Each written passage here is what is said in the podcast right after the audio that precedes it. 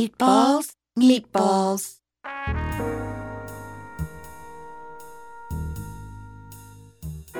Meatballs, Meatballs, podcast number 18. This is Meatball Fulton. We just finished more two minute film noir. This time it focuses on just Joe and Mo. That's two guys sitting at a bar talking about women, cons, cops, capers, and lady luck. I had so much fun writing the first Joe and Mo stories, I decided to write 20 more and I'm going to play four of them for you. When Little Girls Come Out to Play.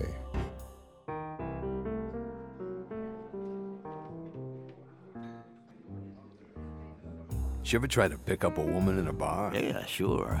Every guy's done that. Well, maybe not every guy. Well, maybe if it was an Eskimo or something. Do Eskimos have bars? I don't know. i never been north of Chicago. Well, my point is, women you can pick up in bars, and I'm not talking about hookers. Some of these women can be pretty tough. Oh, yeah. I mean, really tough. Tell me about it. There was this woman, I swear, she was as tough as they come. Was she attractive? Yeah, Did she have muscles? her muscles were in her jaw. Oh, big mouth. She didn't need a big mouth to chew you up and spit you out. And you like that? I just wanted to know why she got that way. Tough as nails. Tougher than nails. You find out. I think her husband left her for his young secretary. And that's what made her so tough. That thick skin she had, she was just protecting herself from getting hurt. That figures. Hmm. But you know what? I saw this little girl inside her. Now and then she'd just come out, this sweet little girl, like maybe 10 years old, inside this woman who was one tough cookie. So she was being that way to protect her little girl from getting hurt. Yeah, I think that was it. So what happened? She fell in love with me. Yeah, well, you're a nice guy. And then I met someone else. You dumped her. I left her. You hurt her. Yeah, I did. Oh, boy. I realized that no matter how thick skinned you try to be, you can never protect yourself from getting hurt. Yeah, that figures. I sometimes wonder whatever happened to that little girl. You think every tough woman has a little girl inside her? I think so. Well, here's to all those little girls. To all you little girls. Let's hope that one day you'll find it safe enough to come out and play.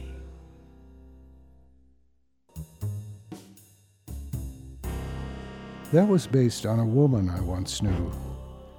Boy, was she ever tough. This was years ago. I started going out with her because I really did want to know how she got so tough. And everything in the story is pretty much true. I did see this little girl inside of her. Now, here's one I really like. It's called Sully Sally. The idea came from a novel, New York Trilogy, written by Paul Auster, a terrific writer, by the way. And even though my story is completely different, the idea of a detective being hired by someone he never meets and then watches someone who doesn't do anything came directly from the brilliant mind of Mr. Auster. However, this story, Sully Sally, came out of my own considerably dimmer, though occasionally firefly flickering mind. Sully Sally.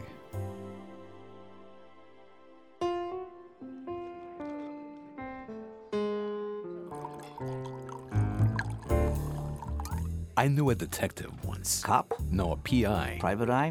I think he learned how by taking a correspondence course. Like the kind they advertise in Mystery Magazine. Either that or comic books. What's his name? Tommy O'Brien. Dunno.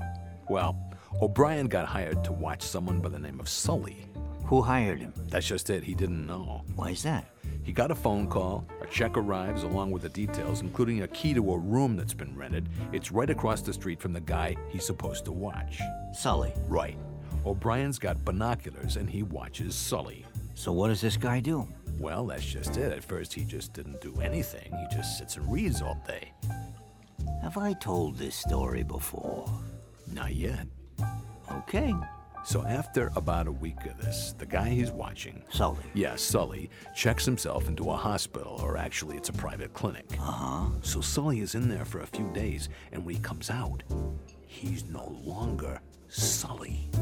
Wait, wait, wait. What is he? He's now Sally.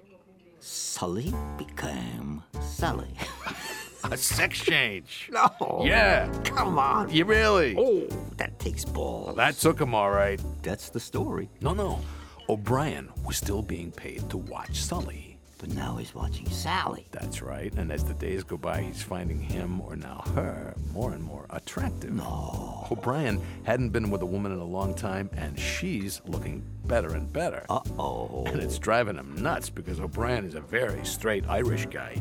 I like this story. Finally, O'Brien can't take it anymore, and he quits. He's off the case. That's right.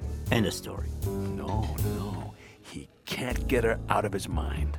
Oh boy. When Sully Sally gets dressed up, she's gorgeous. Guys are hitting on her all the time, but she just brushes them off. They don't know, do they? Sometimes you don't. Tell me about it. So a couple of months pass, and one night O'Brien walks into a bar, and there she is. Sully Sally. Right, sitting on a bar stool, wearing a short skirt, her legs crossed, and she has gorgeous legs. Oh boy. One look, and he's hopelessly in love. And they get together? They end up getting married. No. Can they do that? Why not? That's quite a story. There's more. No.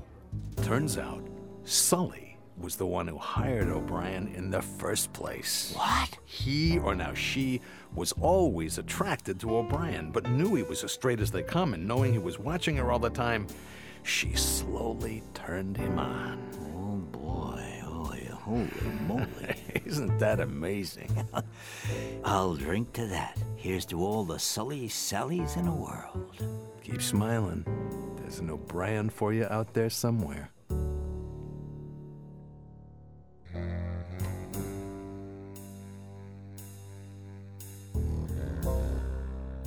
Needless to say, Tim Clark does some marvelous music for these little stories.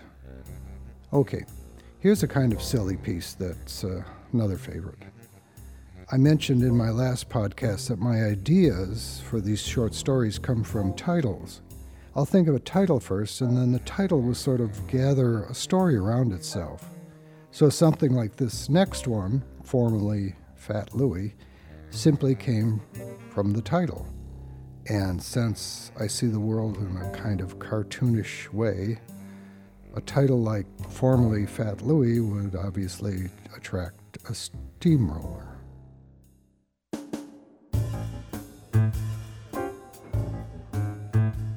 Do you know Flat Louie? Who? Flat Louie?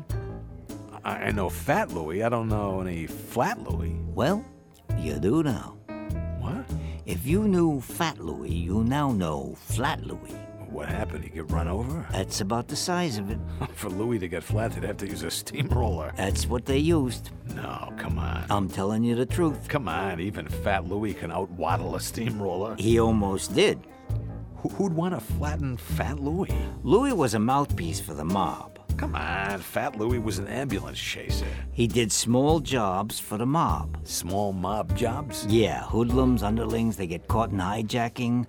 Fat Louie would get 'em off. He must have made somebody unhappy. It's not just the mob, it's the mobs. The Italians, the Greeks, the Colombians, the Puerto Ricans. So there's lots of mobs, oh. So you make one happy, it makes another one unhappy. And that happened to Fat Louie. Flat Louie. Right, right. So they don't know who done it to Louie? You know Big Bruno? Bruno the Fixer? No, no. Bruno the Big Bambuno. Oh, you mean Bruno the Breaker. That's him. So it was him who done it.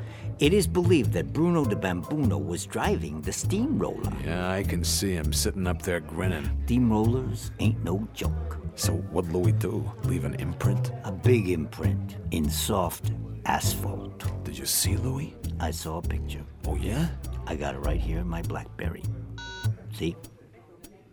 Wow. That's what I'd call flat. He looks like a gingerbread cookie. Did you see this? Louis was carrying his briefcase. He always had a fat briefcase. They flattened that too. That Bruno, he's bad. Louis like a, a silhouette. He's a shadow of his former self. I didn't know you could get that flat. Yeah, he's certainly smooth with the asphalt. Well, here's to fat Louis. Flat Louis. To flat Louis. Once fat, Now flat.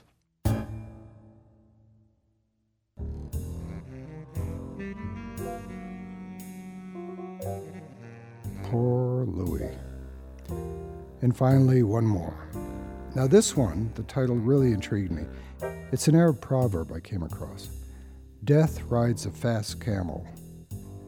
When I saw that, my first thought was Death rides a fast camel. That sounds like Arab noir. And my next thought was, I gotta write a story for this. And this is what came out. It's pretty good. I'll mention again, Tim did some really fine music for every one of these stories.